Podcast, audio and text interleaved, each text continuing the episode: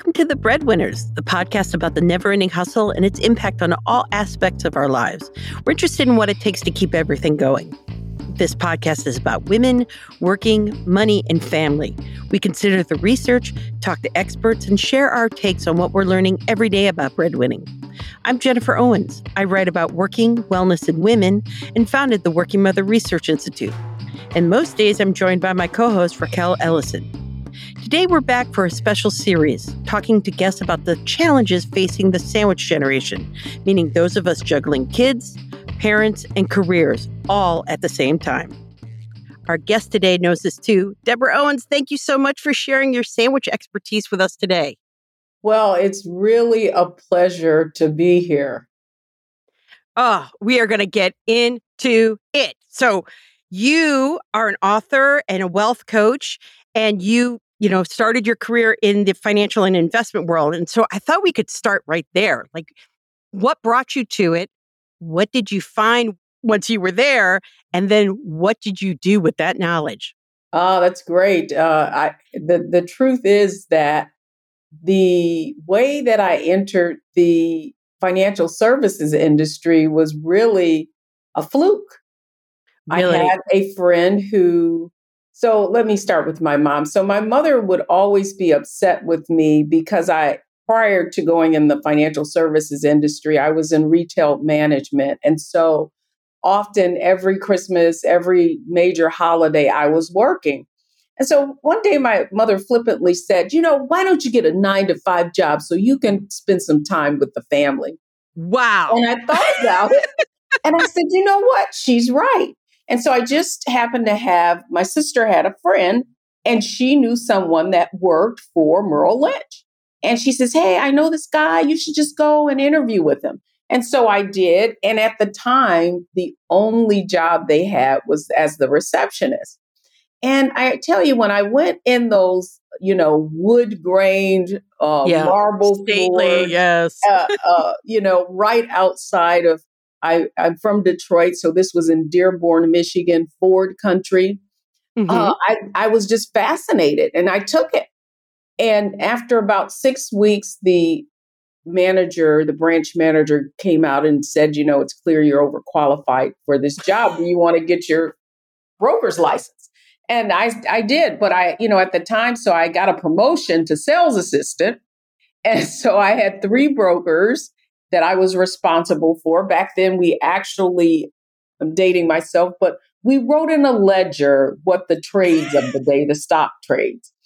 And, really? uh, and so I studied, you know, yep. I studied and I passed my exam. And then uh, after about a year, really apprenticing with who was probably the only African American female uh, account executive at the time, went on to a smaller firm as a broker and then was recruited by Fidelity, where I spent Fidelity Investments, where I spent most of my career. Ah, okay. And so, how was that career? oh, you know what? I had a great. I, you, I I didn't realize at the time what a phenomenal company Fidelity was. Now you look at it's a you know probably the largest global financial services institution today, managing more assets. Uh, I'm sure they're they're top one or two, but they were fabulous because at the time I started, it was a startup. They had just bought a discount really? brokerage firm and we were just, you know, people were throwing money in the door, you know, the Magellan Fund. And I, I went from cold calling to walking in the door and there being $50,000 checks to put in the Magellan Fund. So uh, anyway, I then went into uh, uh, management and became a, a, branch manager, vice president of the retail investor centers you see now, and then managed the West Coast. Uh, and and so it was a fabulous, fabulous career. And even during uh, my career with Fidelity, I had a love for demystifying yeah. The financial world, uh, certainly from my perspective, no one in my uh, family had ever invested in stock. And so, you know, when I that I can remember wondering how why why don't I know about the investment world? And mm-hmm. so I mm-hmm. wanted to tell everybody. It was sort of like you know, religion where you get saved right. and you want everybody to yes. be saved too. Look what and, I found out, people. Yes. yes, yes. And so that's really what took me on my path. I had just started having children and I wanted some flexibility. My husband was a television journalist, and so he had a very demanding career. And mm-hmm. I kind of started consulting on the side and doing workshops for organizations. And that really is the genesis for what WealthyU is today. And so we haven't mentioned it yet. So tell me about WealthyU. So, Wealthy You is a financial wellness company, and we create financial education and investment education programs on multimedia platforms. So, we have two sides to WealthyU one where we actually go into organizations and companies and provide financial wellness to their employees because uh, oftentimes what is happening is people are not fully taking advantage of their retirement accounts or making mm-hmm. the types of contributions that are going to have them be more prepared at retirement. And so we kind of do a basics overview of investing. We call it nickel and dime your way to wealth uh, and other topics because we customize yeah. them. And then we have a whole community we have group coaching programs. We focus primarily on women. And because women have some unique challenges, as you can imagine, and women of color in particular. So, so many of the people in our WealthyU coaching programs are what I call first generation investors, like I was. Yeah. Yep.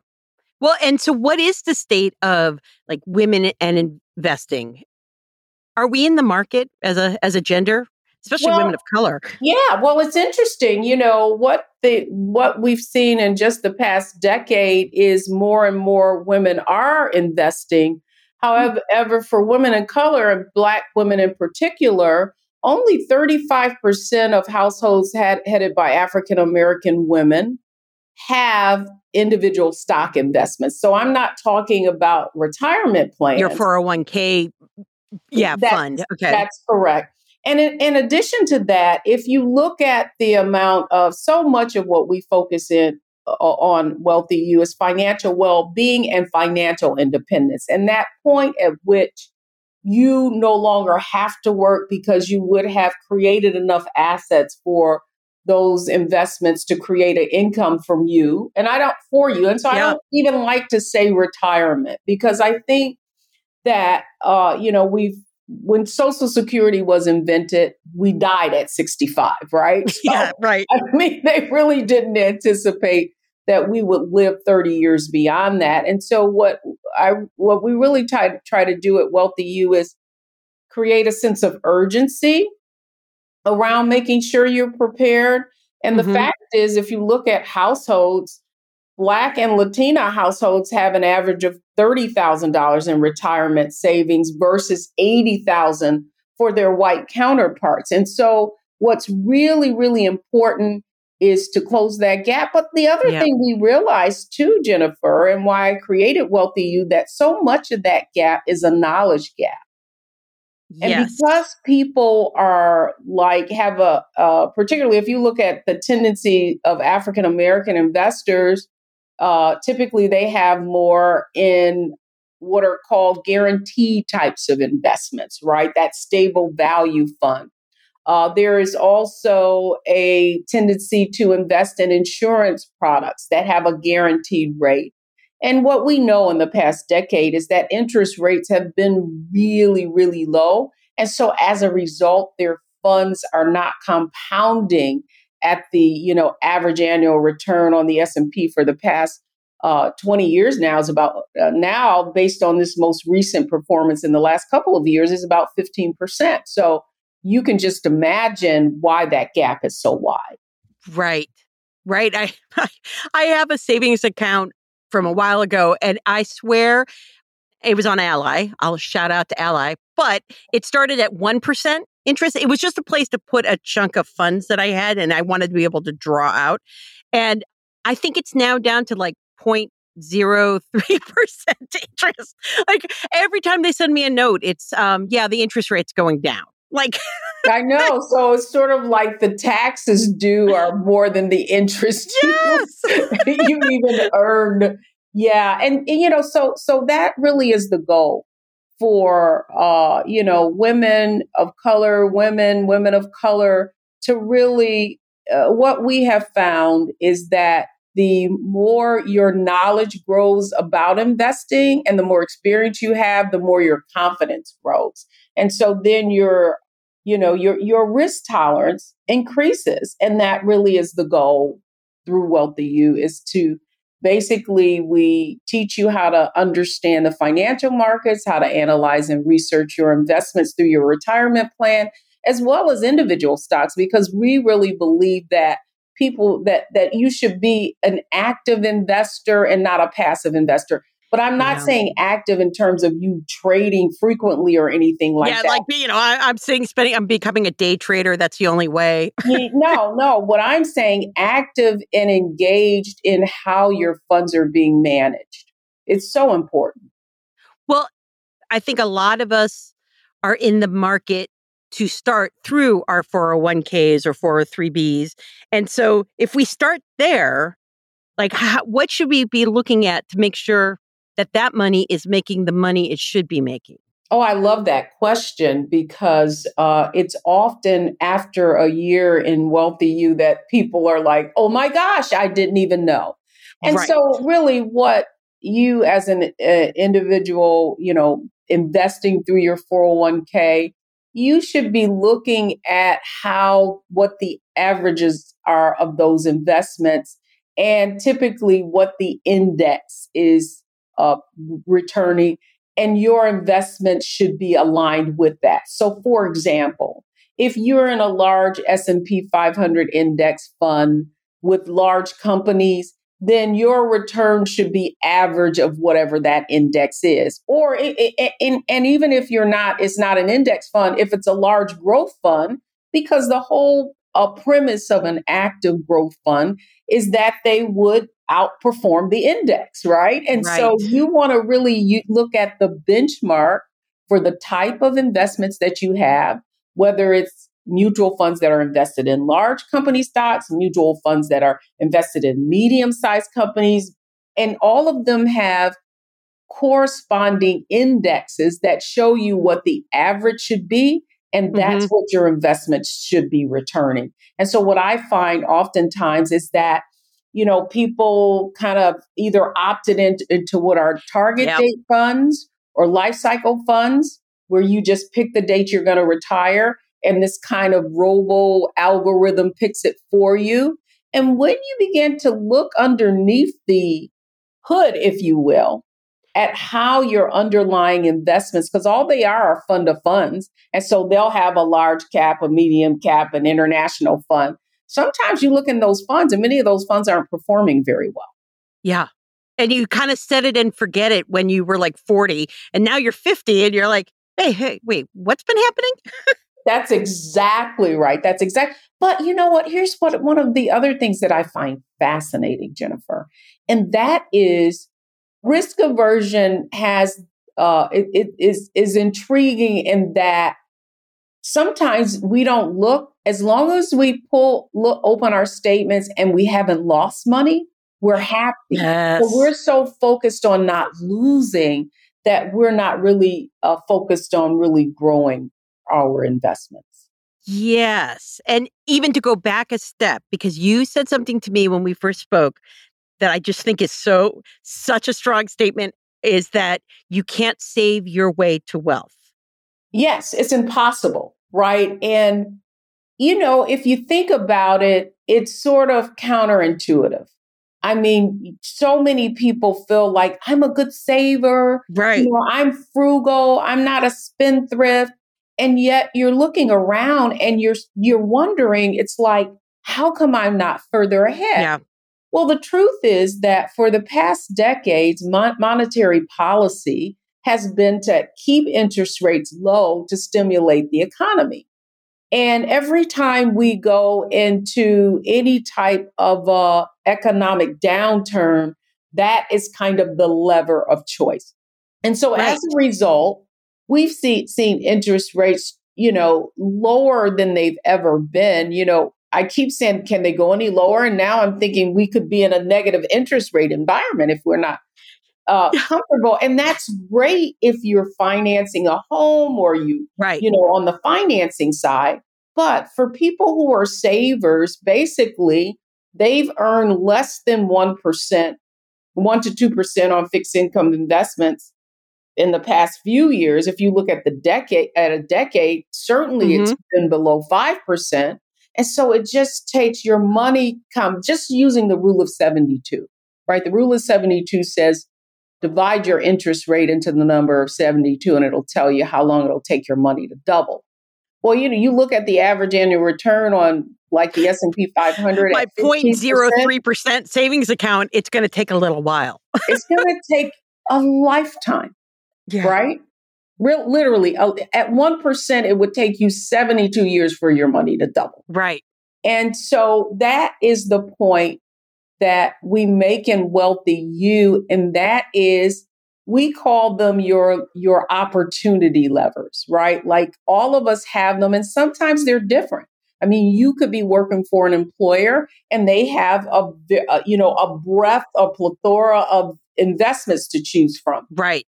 Sometimes you could be working for some of these government agencies and you may not. So you might not have as many choices. Mm-hmm. Some people have employee stock option programs. Some are able to take advantage of health savings account, HSAs, which allow you yep.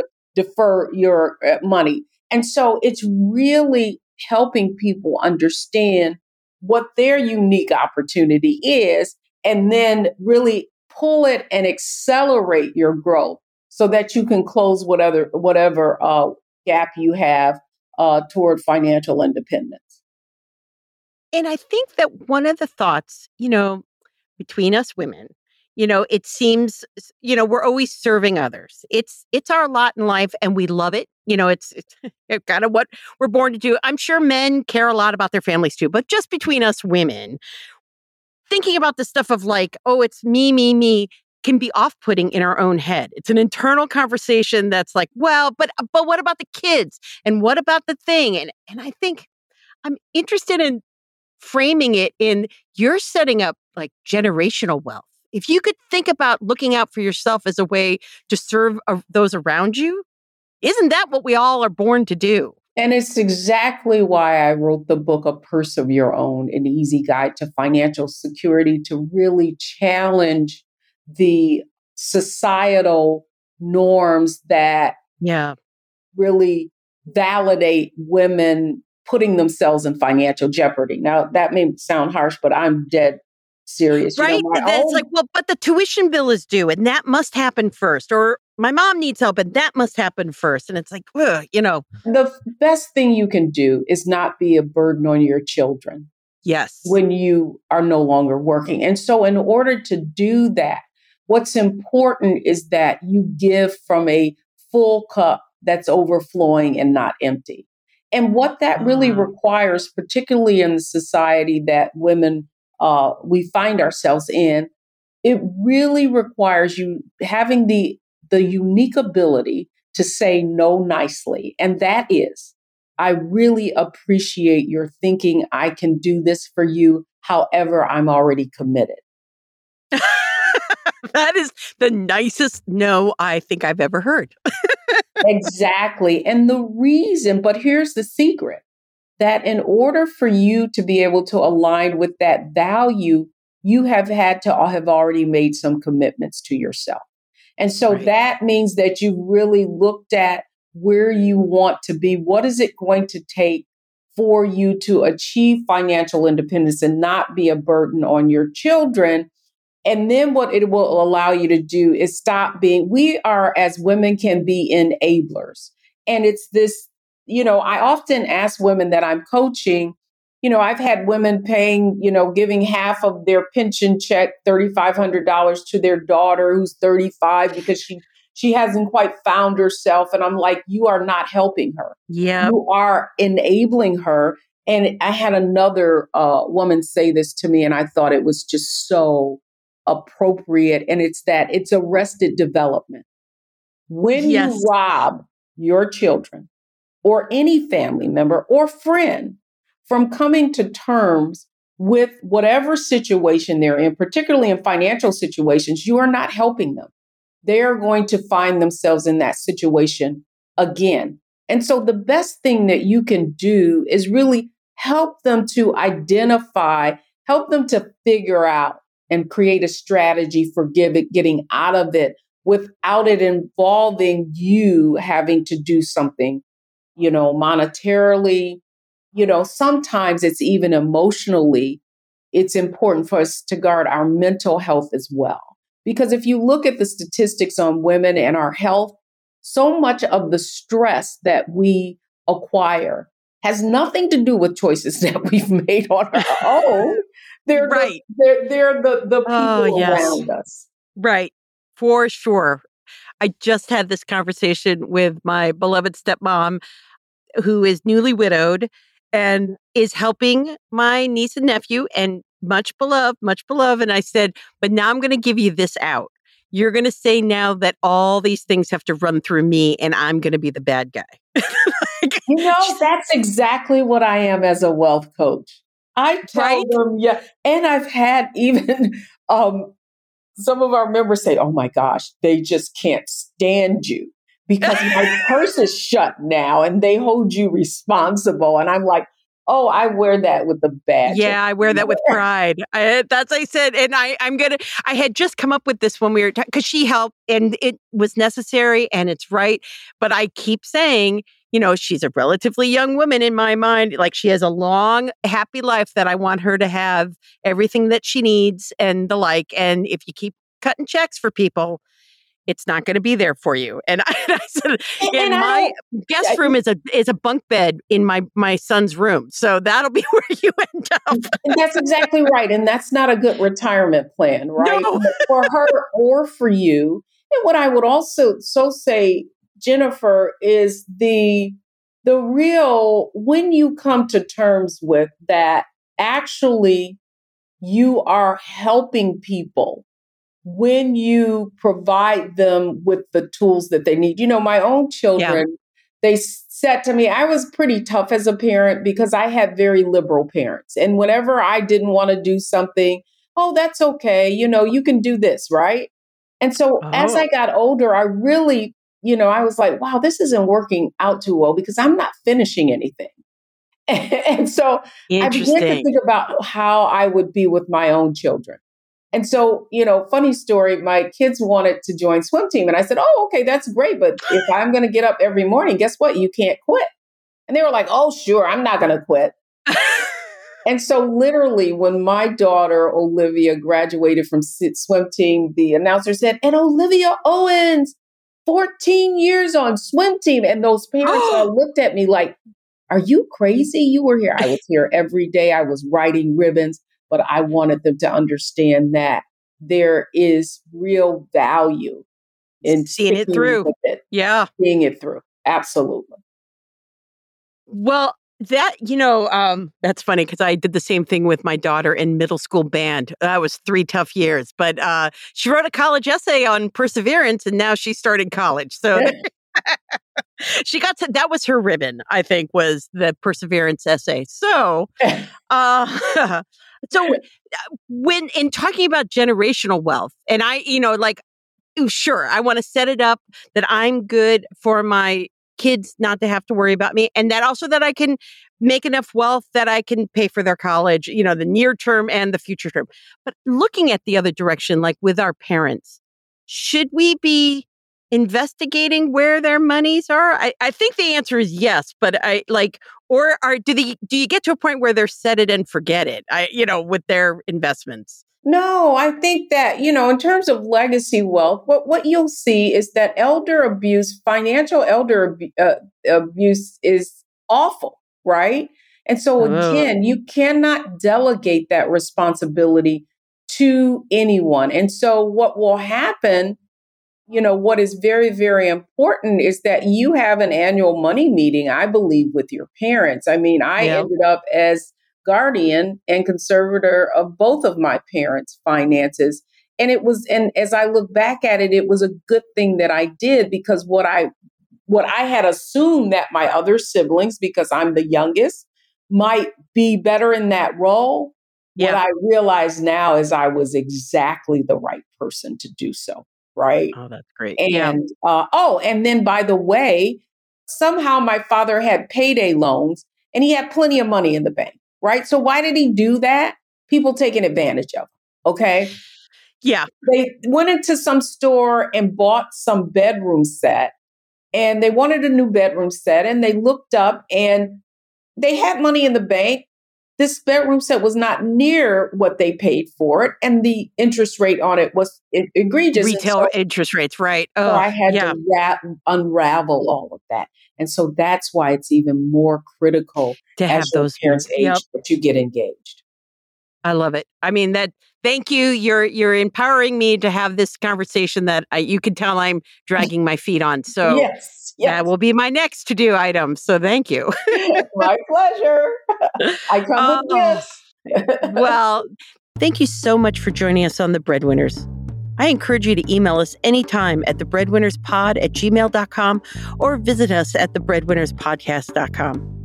Please remember to subscribe and to rate and review us. It really helps us grow. And until next week, keep hustling.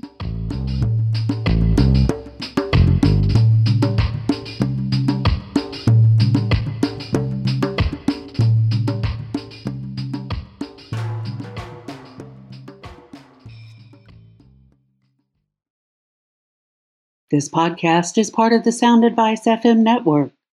Sound Advice FM Women's Voices Amplified.